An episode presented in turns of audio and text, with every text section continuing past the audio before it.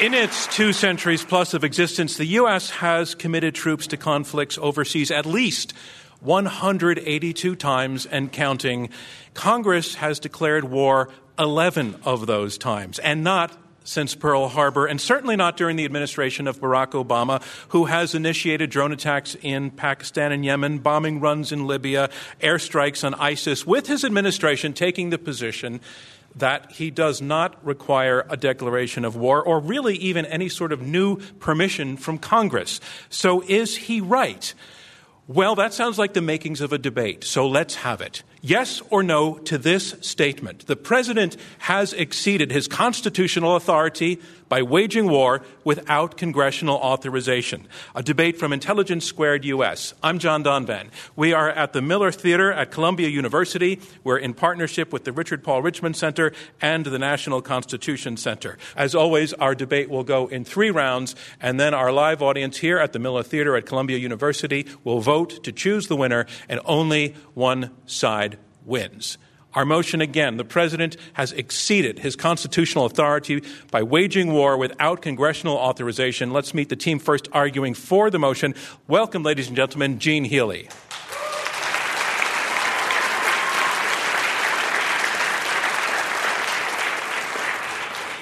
Gene, um, you're vice president of the Cato Institute. You research their executive power and the role of the presidency right on target. Um, you have said in the past that our presidential candidates talk as if they are running for guardian angel, shaman, and supreme warlord of the earth. And we like it. We got what we deserve, you said. Well, I want to ask, though, have we had any elected officials who are non supreme warlords in our recent history? Well, I'm afraid I, I, don't have anything good to say about any of the recent ones, but I do always tell people that Warren G. Harding gets a bad rap. it's time America forgave him for Teapot Dome. Thank you, Gene Healy. And Gene, tell us who your partner is. The distinguished and charming Deborah Pearlstein. Ladies and gentlemen, welcome Deborah Pearlstein. Deborah, you're also arguing for the motion that the president has exceeded his constitutional authority by waging war without congressional approval. Uh, you are a professor at Cardozo Law. Uh, you served as the founding director of the Law and Security Program at Human Rights First. Uh, like your partner Gene, you believe that the president has overreached, uh, but you traced the problem back to the framers of the Constitution who made what critical mistake? If I had to sum it up, I'd say they expected that the legislature would actually want to legislate. and hasn't worked out. Ladies and gentlemen, the team arguing for this motion. Again, the motion is that the president has exceeded his constitutional authority by waging war without congressional authorization. Two debaters arguing against this motion. Please, let's first welcome Philip Bobbitt. Philip, you have a bit of a hometown crowd here because you are a professor at Columbia Law School and director of its Center for National Security. You are a constitutional scholar. Uh, you've been a history uh, don at Oxford. You've advised presidents on national security issues uh, since the Carter administration. You wrote a few years back that the seeds of confusion that surround the whole question we're debating tonight, presidential war powers, actually started building up 50 years ago, beginning with what? I think it began with a number of senators experiencing buyer's remorse over the Gulf of Tonkin resolution. Philip Bobbitt. And Philip, please tell us who your partner is. This is Akhil Amar, who has been called the most celebrated constitutional scholar of his generation. Ladies and gentlemen, please welcome Akhil Amar. And uh, Akhil, you're also arguing against this motion that the president has exceeded his constitutional authority by waging war without congressional authorization. You're a professor at Yale Law. You have been described as, quote, commendably unorthodox. Congratulations. Uh, you are also the author of a lot of books, most recently, America's unwritten constitution. So, in a sentence, tell me who writes America's unwritten constitution? Uh, the American people. Uh, we've given our hearts and minds to Thomas Jefferson's Declaration of Independence, to Abe Lincoln's Gettysburg Address in the middle of an undeclared war, by the way, uh, to Martin King's I Have a Dream speech, to Brown v. Board of Education. These are all elements of America's unwritten constitution. So, a lot of history in this story. And in this debate tonight, please welcome all of our debaters. Thank you as we move on to round one. Round one opening statements by each debater in turn. And here, speaking in the first position, I'd like to welcome to her lectern Deborah Pearlstein. She's an assistant professor at the Cardozo School of Law and former director of the Law and Security Program at Human Rights First. She is arguing for the motion the president has exceeded his constitutional authority by waging war without congressional authorization. Ladies and gentlemen, Deborah Pearlstein. Thank you. Well, it's a pleasure to be here, and thank you for the opportunity. The president has certainly exceeded his constitutional power by waging war without congressional authorization uh, for the following reasons. First, the text of the Constitution, the history are actually quite clear on the idea that power over armed forces is shared between the executive and the Congress. The executive would have the power as commander in chief to superintend the armed forces, but the vast majority of the power over the armed forces and over war making in the United States, if you look in the Constitution, it's there under Article 1, Section 8. It's given to Congress. They have the power to raise and support an army, to provide and maintain a navy. Congress also has the power to declare war. The reason this matters, the text matters, is because the purpose of the framers was also clear. The president would have the power to act in our national defense if it was necessary. But actually commencing war, risking huge sums in national blood and treasure, that no one man should have the power to do. Madison said, In no part of the Constitution is more wisdom to be found than in the clause which confides the question of war or peace to the legislature and not to the executive. The trust and the temptation would be too great for any one man.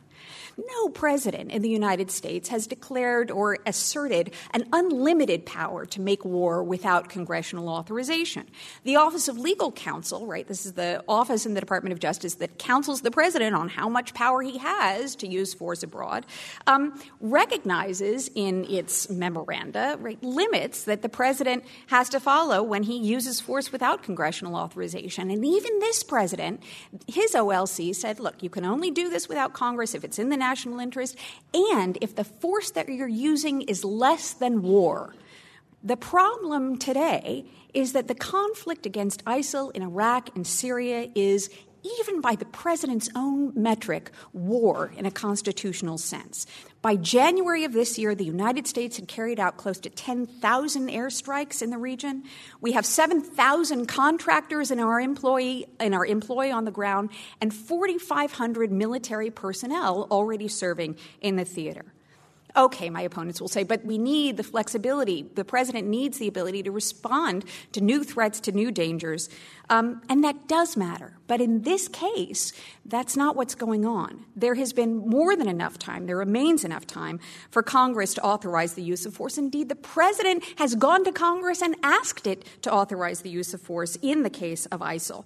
Congressional authorization is an incredibly important signal. It signals our allies that we're serious about the fight, it signals our enemies that we're serious about the fight, and it signals, particularly in a conflict like this, to what our security friends call wavering neutrals in the region. We're as good as our word. For all of these reasons, the framers thought so. It remains a good idea. You need to vote for the resolution. Congress needs to authorize the use of force. Thank you. Thank you, Deborah Pearlstein. And our motion is the president has exceeded his constitutional authority by waging war without congressional authorization. And here to argue against this motion, please welcome Philip Bobbitt. He is the Herbert Wechsler Professor of Federal Jurisprudence at Columbia Law School and a distinguished senior lecturer at the University of Texas. Ladies and gentlemen, Philip Bobbitt.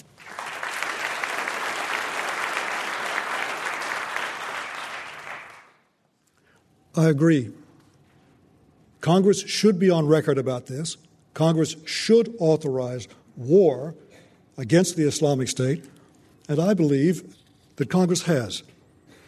That the authorization for the use of military force in 2001 empowers the President to use deadly force against the Islamic State. Now, you may be told that the AUMF, as we'll call it, of 2001, authorized retaliation against Al Qaeda for the atrocities on 9 11 and therefore it can't apply to the Islamic State because the Islamic State didn't exist in 2001. To see if this is as clinching as it sounds, let's take a close look at the joint resolution adopted by both houses of Congress and signed into law by the President that we'll be discussing tonight.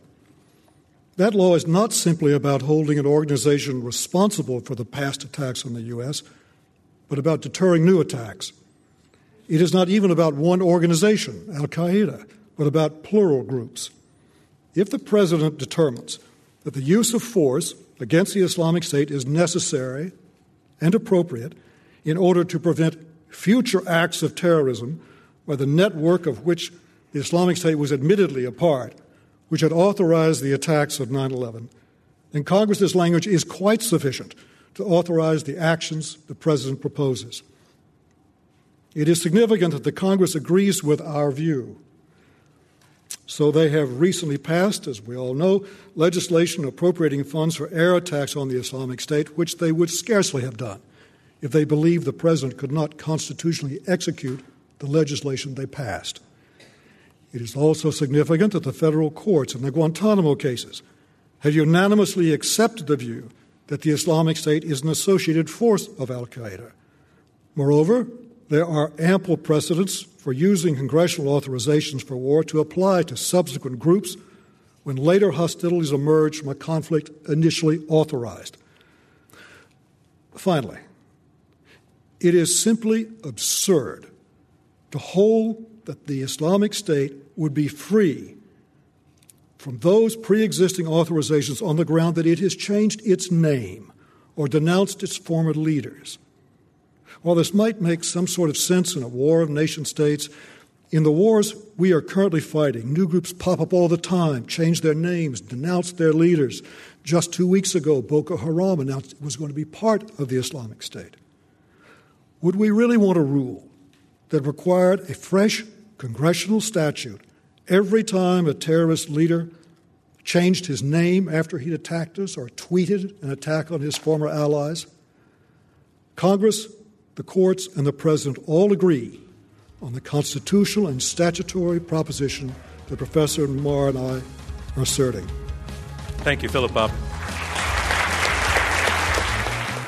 I'm John Donvan, and you're listening to Intelligence Squared US, Oxford style debating on American shores. Stay with us.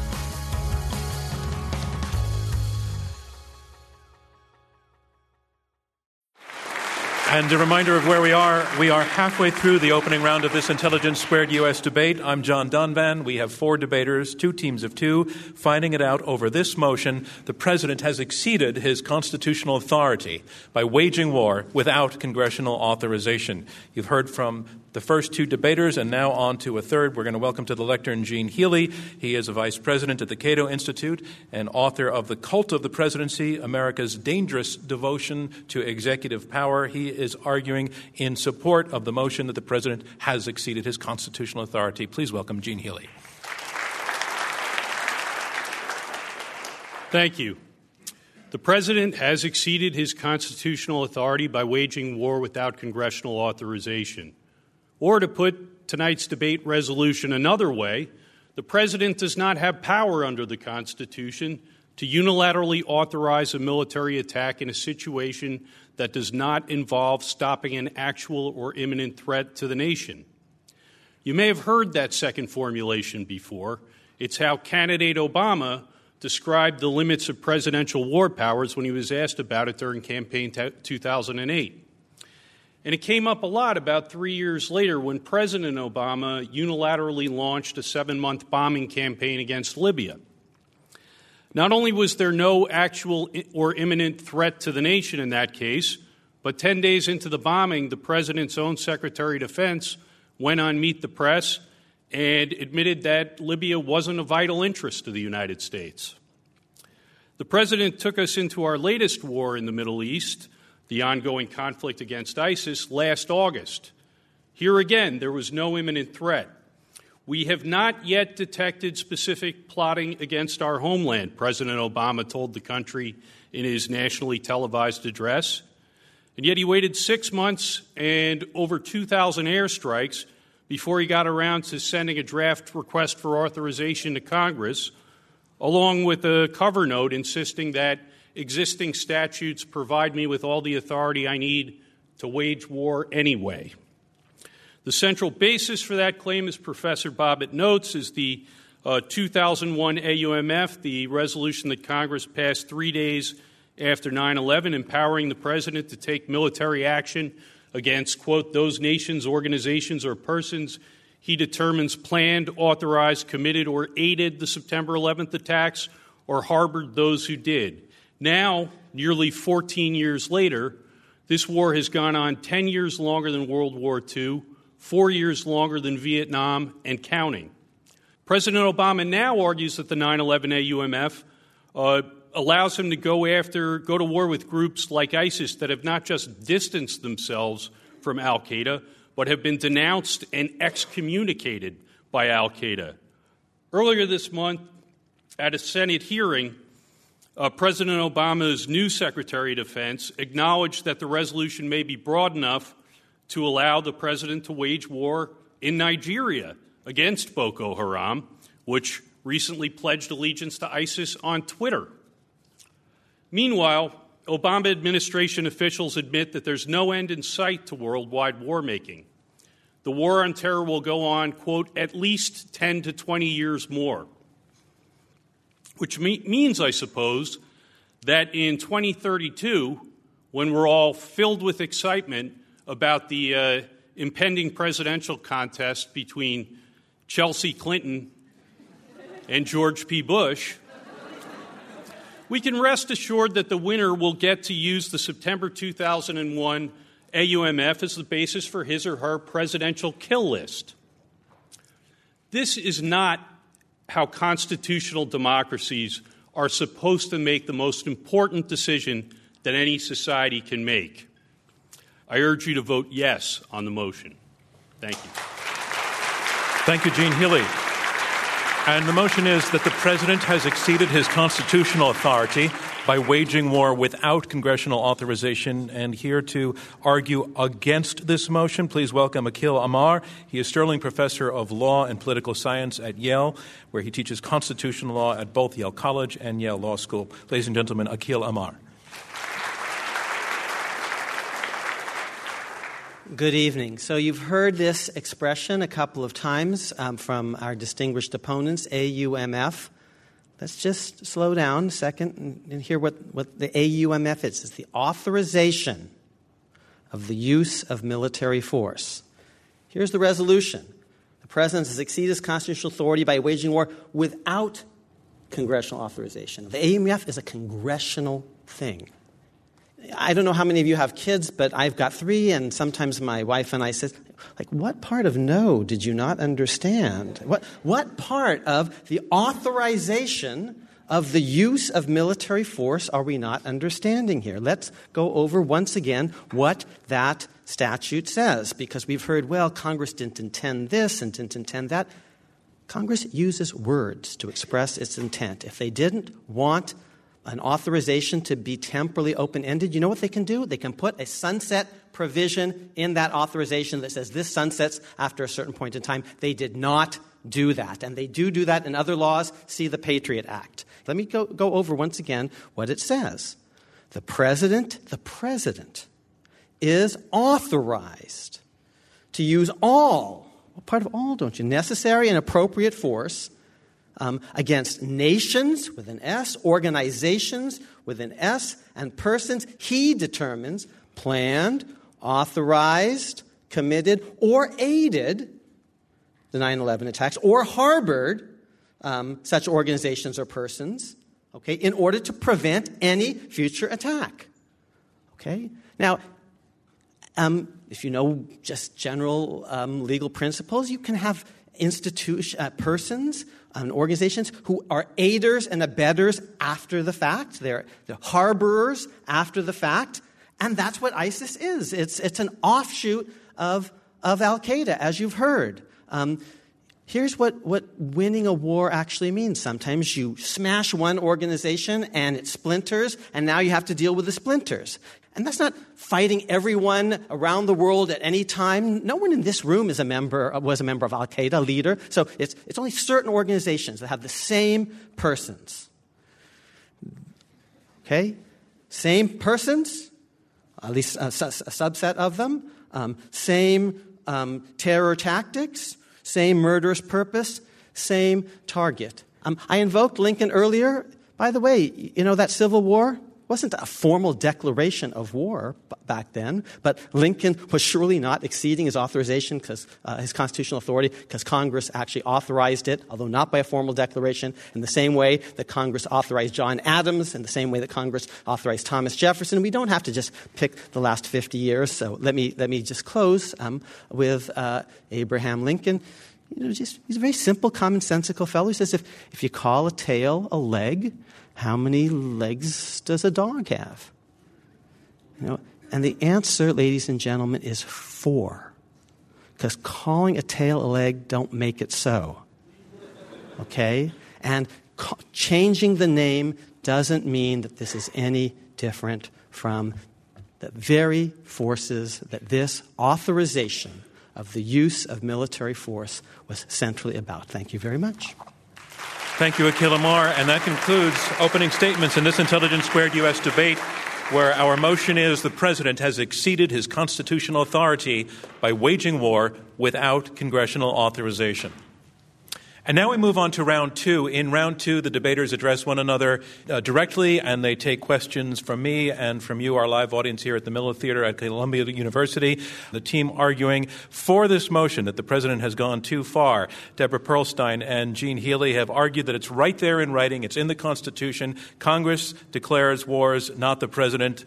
That ISIL is an enemy in the conventional sense of conventional war, and therefore all of the normal rules should apply. But presidential actions like the bombing of Libya amount to one man unilaterally taking the nation uh, to war without, uh, in some cases, justification of true threats to the nation, and that this is not how a constitutional democracy makes the most important decisions that it ever has to face. The team arguing against the motion, Akhil Amar and Philip Bobbitt, are arguing that indeed the president has the authorization to take the war to ISIL, that it is the same authorization uh, that was given to George Bush in 2001 after September 11th to defeat enemies such as Al Qaeda. It was inherited by Barack Obama, that its elasticity is a matter of practicality because the enemy changes, and it hasn't changed that much, that in a lot of ways the guys in ISIL are the same people with the same tactics and the same target, us, as the target that was chosen by Al Qaeda on September 11th. I want to take that part of the argument to the team that's arguing for the motion and ask uh, about that notion that, in fact, the authorization given to George Bush in 2001 still applies, primarily because we're still fighting the same guys in the same extended war. Do you want to take that, Deborah Pearlstein? Sure. Um, so I find the notion, to use a word, absurd. Uh, the text of the authorization for the use of force doesn't name them. Congress never conceived that ISIL was the group that they meant to be authorizing force again, in part because ISIL and even Al Qaeda in Iraq, as it used to be called by the United States, didn't exist in 2001. Um, and this group, just because it once had some association with Al Qaeda that did exist in 2001 isn't it. You know, the United States is an offshoot of Great Britain in some fundamental way, but I'd like to think after a certain time and a certain set of disagreements, you can tell the difference but between De- one and another. Deborah, do you concede the sameness argument that there are, they're, they might be somewhat different people, different name, but that their game is the same? I don't. In fact, it's not just a name, it's a fundamental mission. So when Al Qaeda attacked us on 9 11 and before, Osama bin Laden named as the United States its primary enemy. He declared war against the United States. He viewed the United States and its political operations and its actions in the Middle East as the source of the problem. ISIL is, in essence, an apocalyptic cult. And they do not take the United States as its enemy per se any more than they take anyone else. In other words, it's not just the name that's different, the mission of the group is Okay, different. let me take that to your opponents. Philip Bobbitt, do you want to respond to that? Sure. The current leader of uh, ISIL, the Islamic State, al Baghdadi, said when he was released from our custody, where he'd been for some months, I'll see you next in New York. And your silence speaks for the rest of your thought. I'll, I'll take it back to Gene Healy. You know, the, as she pointed out, the uh, ISIS strategy is to, to, focus on the near enemy. Uh, Al Qaeda's strategy is to focus on the far enemy. The fact that ISIS has local uh, apocalyptic and monstrous goals uh, may explain why every major figure in the national security establishment, from the chairman of the Joint chiefs to two heads of the National Counterterrorism Center, has said that there is no evidence that ISIS has plans or major capability to attack the homeland. Let's take that to Akhil Amar. Well, he invoked a lot of people um, that I don't actually see in this authorization of the use of military force. What I see is it talks about the president, not the Joint Chiefs of Staff or anyone else. In our system, we elect a president, and actually, we elect him because we think he has good judgment. He tells us basically what his fundamental approach is, and actually, we reelected him, and that was true of Mr. Lincoln, and that's true of Mr. Obama, and he's the one who determines this. He has to have some evidence for it in good faith, and I've seen no evidence of bad faith. so there faith. must be some limits to that proposition, right? The president determines he alone. So if the president determines alone in a fit of pique that China is in fact now Al Qaeda, right? Does the authorization for the use of military force to authorize the president to go after those who attacked us on 9 11 authorize the president to use force and, against and, and how anyone? many people um, who are in charge of China have any can, are the same people who are in Al Qaeda? And the answer is zero. Okay, there, there, are a gazillion organizations in the world and nation states, and they do not have any overlap whatsoever with the original Al Qaeda. We detained people in Guantanamo who were from China. We let them go all, actually not all that long ago. I'm glad you mentioned Guantanamo. What do you do with the fact that all the Guantanamo cases that have considered this, every single federal court that's considered this question has held that the Islamic State is in fact an associated force with Al Qaeda. What do you do with that? What do you do with the fact that Congress has authorized funds for air attacks on the Islamic State? You say, what would we do if Barack Obama decided to attack Brooklyn? What would we do if they decided to attack Norway? What would do? Well, one thing you would do is the Congress would say this is not appropriate as the, as the statute requires. But the Congress has spoken about this. What do you guys say about the authorization for air attacks on the Islamic State? Which That's is subsequent Congress. to Deborah AUMF. Pearlstein. If I took everything that Congress does as proof of its constitutionality, I would have to challenge, right, Marbury versus Madison. Just because Congress has passed a law doesn't mean the law Congress has passed is constitutional. So you think the authorization for funds for air attacks on the Islamic State is unconstitutional? I don't Does think violate the Congress's text the authorization for the use of funds is constitutional, but I don't think we can take their authorization for the use of funds as a commentary on whether or not they think the president has the power to wage war without congressional Can we take a authorization. st- It's, Can we take it's a a, little bit of- second congressional authorization. See, there's the authorization of the use of military force, and then there's a second congressional authorization with the House and the Senate and the President once they actually know who's being bombed. Let me move on to another question uh, to the side that's arguing for uh, the motion that the president has exceeded. Uh, your opponents have, uh, on the one hand, while arguing that ISIL is essentially uh, the same as the group that was specified in the 2001 uh, authorization, they're- they also argue that the state of, in the state of the world today, war is a very changing thing. That it would be, as Philip Bob Bobbitt said, absurd to have to issue a new resolution every time a new entrant showed up on the field, new combatant showed up on the field, some permutation, uh, and, and that you just can't you can't operate that way. Which is a very compelling argument. I want to see what your response is to that, Gene Healy. I think the president has uh, residual powers under Article 2 to deal with repelling sudden attacks, which uh, comes up uh, at the uh, C- Constitutional Convention. And I think you can be flexible with that. I don't think you have to be wedded to an 18th century understanding or uh, one that doesn't comport with modern warfare. But you do have to, for the president to legitimately use this reserved Article 2 power, it has to actually be a threat to the to the country and a threat Was Libya was to be- Libya a threat? not in the remotest sense. Let me take again. that to the other side. Libya. Your response, Akhil Amar. I'll say something about Libya in one second, but again, just rem- remembering the statute. The statute is about not just repelling attack, but preventing future attack. Now, if they've conceded on ISIL and ISIS, I'm happy about that. If, if that's now put off the table, and now we're just talking about Libya, I'm happy to address Libya. For the record, they have not conceded. Okay. Well, Let's let's. Too- you, too I know you feel you've won the point, Too- but they have okay. not conceded. So Um, now on Libya, j- just like a simple point, you know, how many body bags were there in Libya?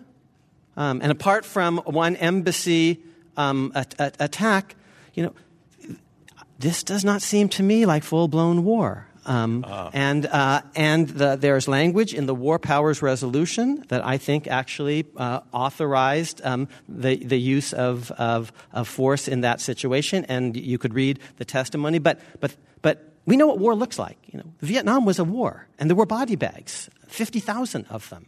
And we know what wars look like. Korea, there were no body bags in the Libyan intervention. And in that sense, it's much more like all sorts of things what Ronald Reagan did in Grenada, all sorts of, of uses of force that really don't rise to the level of full blown war. Let me just say that Professor Amar uh, was doing a lot better than Secretary of Defense Gates in that he was able to make that argument with a straight face.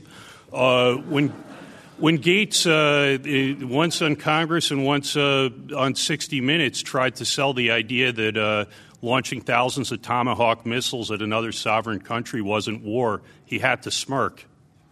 That was the line he was given to sell, and did he not smirk? sell it? Yeah. What did that look like? It, you know, it's hard to it's hard to discern, but, but it was the clear corner of his mouth turned up. Phil Bobbitt. Well, I just point out there was a UN Security Council uh, resolution on Libya. It's not, it wasn't done pursuant to a congressional authorization. It was done pursuant to a treaty. We can constitutionally wage war by at least four routes: repelling a sudden attack, as our opponents have, have noted, relying on the Article uh, Two power of the president, by statute or joint resolution adopted by both houses of Congress by a treaty, as in, as in Korea or as in, as in Libya, and by a declaration of war.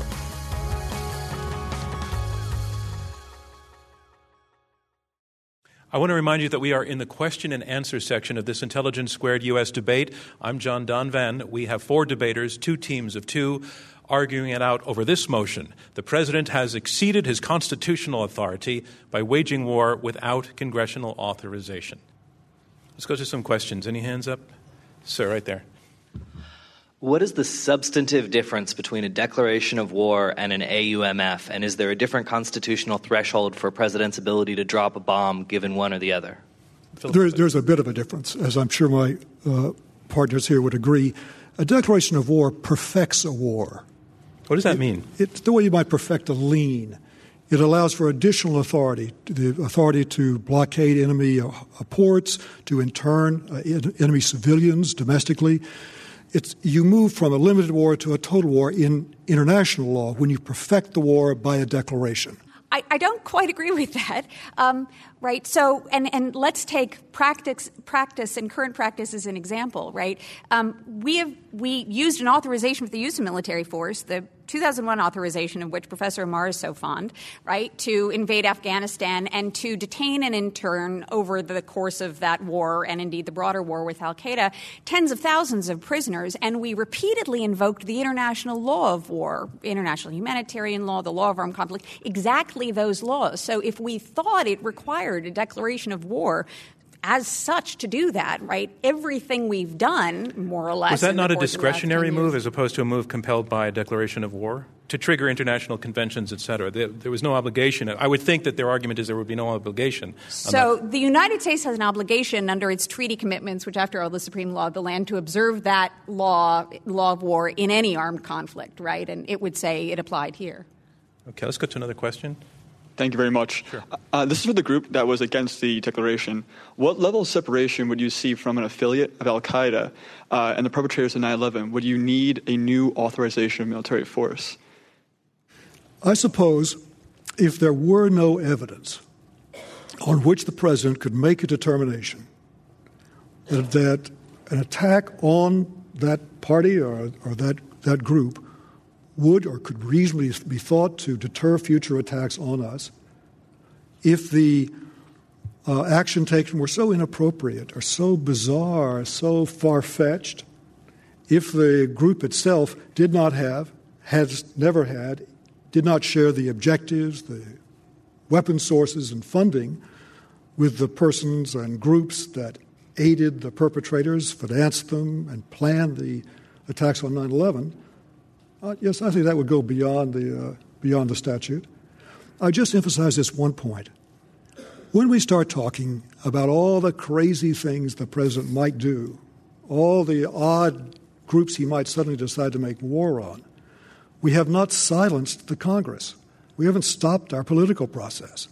When the president really does decide that, uh, I don't know, the New York Yankees or uh, Norway or something is the next associated group, we have ways of stopping him. And the way we do it is not by both houses of Congress approving air attacks. Gene Healy, can you respond to the first part of Phil, Philip Bobbitt's answer, in which he spelled out a scenario in which he would think that a group that wants to do us in would require a new resolution because it would be different enough? Well, the administration has changed its own criteria for what it includes in associated forces, a term that doesn't appear anywhere in the AUMF. It used to require co belligerency with Al Qaeda. Uh, ISIS is not a co belligerent with Al Qaeda, it's an organization that is not only in competition with Al Qaeda, but at times actively fighting Al Qaeda affiliates. I think at some point you have to read that organization out of the definition. And they were uh, concerned about the legal basis for this and how open ended it was uh, two years before they shifted to, to uh, expand their own definition to allow ISIS in. So, Professor Bobbitt, you've alluded to the president's determination that uh, ISIL is an affiliate or associate of Al Qaeda. Uh, is there a standard of review here for the president? Yes, I think there is. Let me make this absolutely uh, clear. There are many persons who believe that the president's Article 2 powers, standing alone, would be sufficient for him to wage war against the Islamic State that has attacked our troops, that has attacked our allies. That's not the position that Professor Amar and I are taking. We want the Congress involved. We think congressional authorization is crucial. And the real review, as you say, isn't so much judicial review, it is congressional review. You've got to go back and get funds from Congress to actually fund those airstrikes. And that's what the president did, and that's what the Congress adopted. Professor Bobbitt, you have a pretty broad view of what appropriations authorize.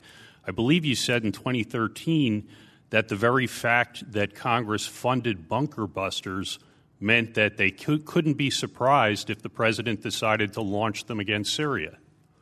It's sort of if uh, I lease my, you know, if I give my employee a company car, I should not be able to complain if he takes it on a joyride. Maybe not, but if you give him a tank, you shouldn't be surprised if uh, if he uses it to invade another. If country? he doesn't go to the, go to the movies with it. One more question. Thank you. This is for the uh, against side. Uh, you seem to be saying that uh, Congress has provided authority, but also should provide uh, additional authority for strikes against ISIS. Uh, if Congress does vote on a new authorization and that authorization doesn't pass, where does the president's authority stand at that point? Does that change the game? Well, it all depends on what it says, but our position is Congress already has spoken and spoken about as clearly as it is possible to speak in the English language. So, a new resolution refusing to extend the president's authority to ISIL by name would still leave him empowered by the 2001 well, the, authorization. The, the, way to change law in our system is to pass a new one, and it's possible, it's very easy to pass a new resolution that passes the House and passes the Senate and is signed by the President that says the 2001 authorization of the use of military force is hereby repealed. And Section 2 can say, and in its place, the following shall be the rules. And the rules could have um, uh, tighter uh, uh, restrictions on scope of hostilities. They could have sunset provisions. They could have all sorts of stuff, just like you can have a new tax law or a new uh, antitrust law uh, or, or any new statute really on, on any topic is, where Congress has already legislated. Is he right about that analysis, Deborah Pearlstein? Is he right about it'll depend what the new authorization says? It'll certainly depend what the new authorization says, right? But part of the purpose for that is to clarify exactly what we're doing and against whom we're doing it. Um, and I think the sort of notion that the 2001 AUMF was sufficient to get us through pretty much anyone in that messy Middle East because they're close enough. Um, is not only a legal error, it's a strategic error of the most profound sense. We don't want to lump them together. They're different groups. And if we do that, we only strengthen both of them. I think it's that strategic error that the president is most worried about. And that concludes round two of this Intelligence Squared U.S. debate, where our motion is the president has exceeded his constitutional authority by waging war without congressional authorization. On to round three closing statements by each debater in turn. Here to summarize his position in support of the motion that the President has exceeded his authority, Gene Healy, a Vice President at the Cato Institute and author of The Cult of the Presidency. Thank you. To agree with our opponents on tonight's motion, you'd have to uh, accept some pretty extraordinary propositions. You'd have to believe that the President has not just the power to repel sudden attacks, but the right to launch them. You'd have to accept the proposition that three days after September 11th, Congress delegated its war powers to the President in near perpetuity one Congress, one vote, one time. You'd have to swallow the notion that seven months of regime change bombing in Libya isn't war for constitutional purposes. It isn't even hostilities under the War Powers Resolution so long as, and this is the actual argument they've made, the, the administration that is, it's not hostilities so long as the country we're bombing can't easily hit us back. That last one has what I think are pretty staggering implications in an age of remote controlled warfare. It's also, I have to say, a somewhat grotesque doctrine for a humane internationalist president to advance. Put starkly, it says, killing a bunch of foreigners isn't war. War is what happens when, a, when actual Americans might get hurt. Then it's serious. You might even need congressional authorization. Unless, of course, our president thinks there's an emergency threat to our humanitarian values, as in Libya. Well, our constitutional values demand debate and authorization before the resort to deadly force. They demand a vote. Tonight, please vote yes on the motion. The President has exceeded his constitutional authority by waging war without congressional authorization. Thank you. Thank you, Gene Healy.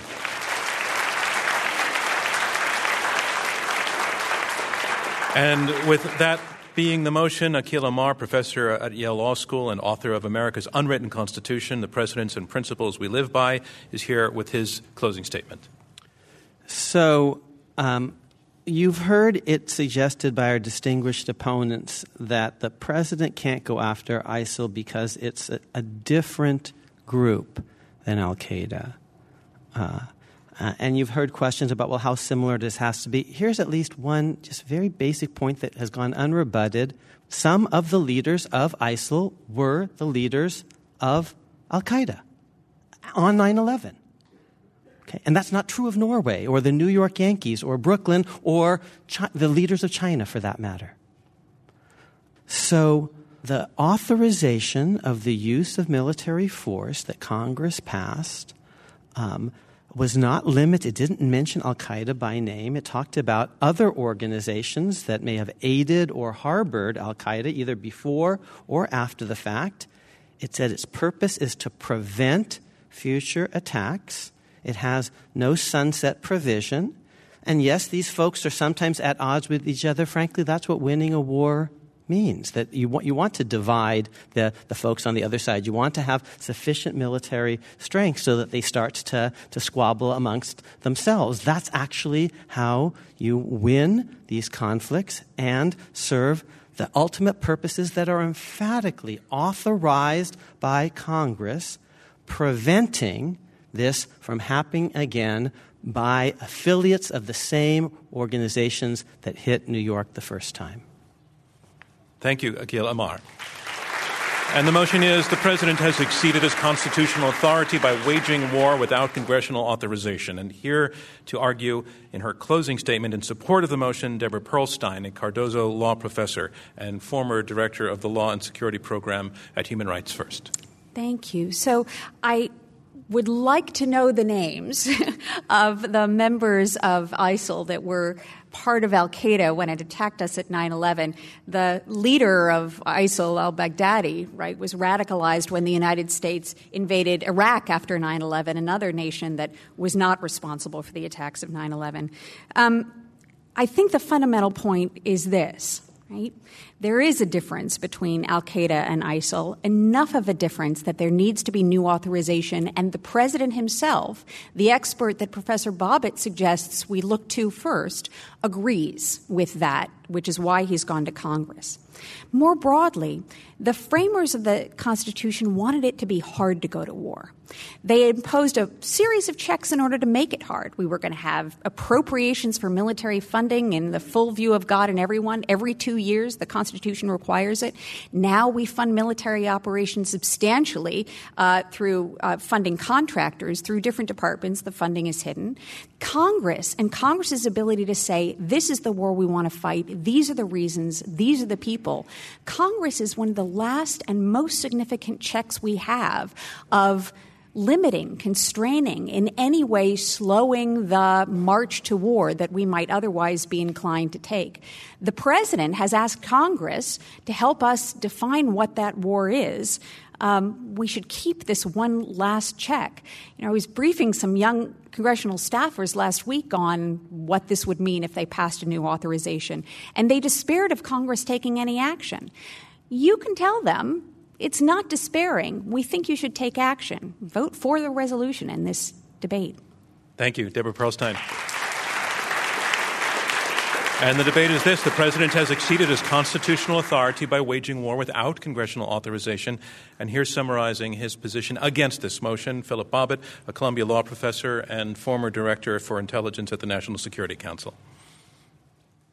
Why is your vote important tonight? It's because many people in our country have been thoroughly misled into doubting that of which they should be confident the legal basis for the president's actions against the Islamic State, and feel confident about widespread popular opinions of which they should be very dubious.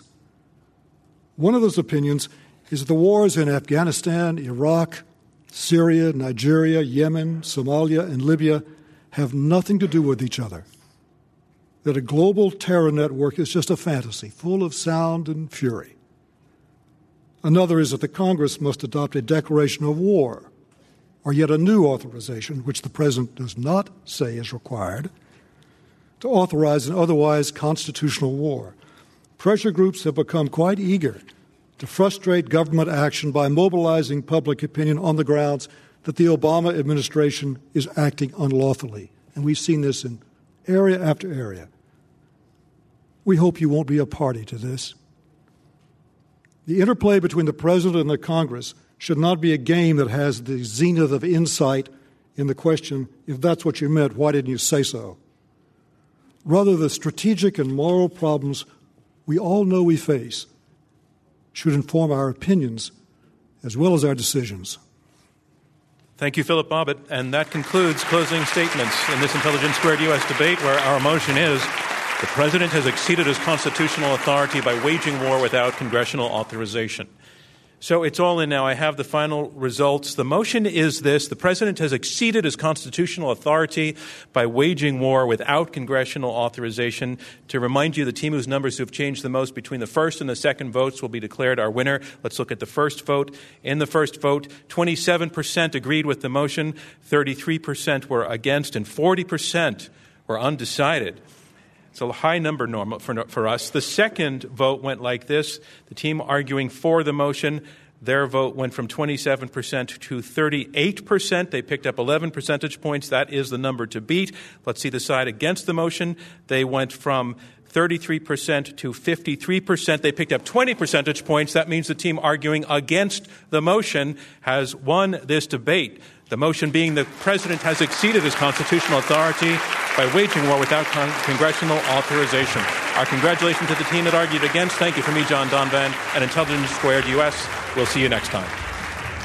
This Intelligence Squared US debate was held at Columbia University's Miller Theater in New York City. Dana Wolf is our executive producer. Robert Rosenkrantz is chairman. Maureen McMurray, Taylor Quimby, and Rob Christensen are the radio producers.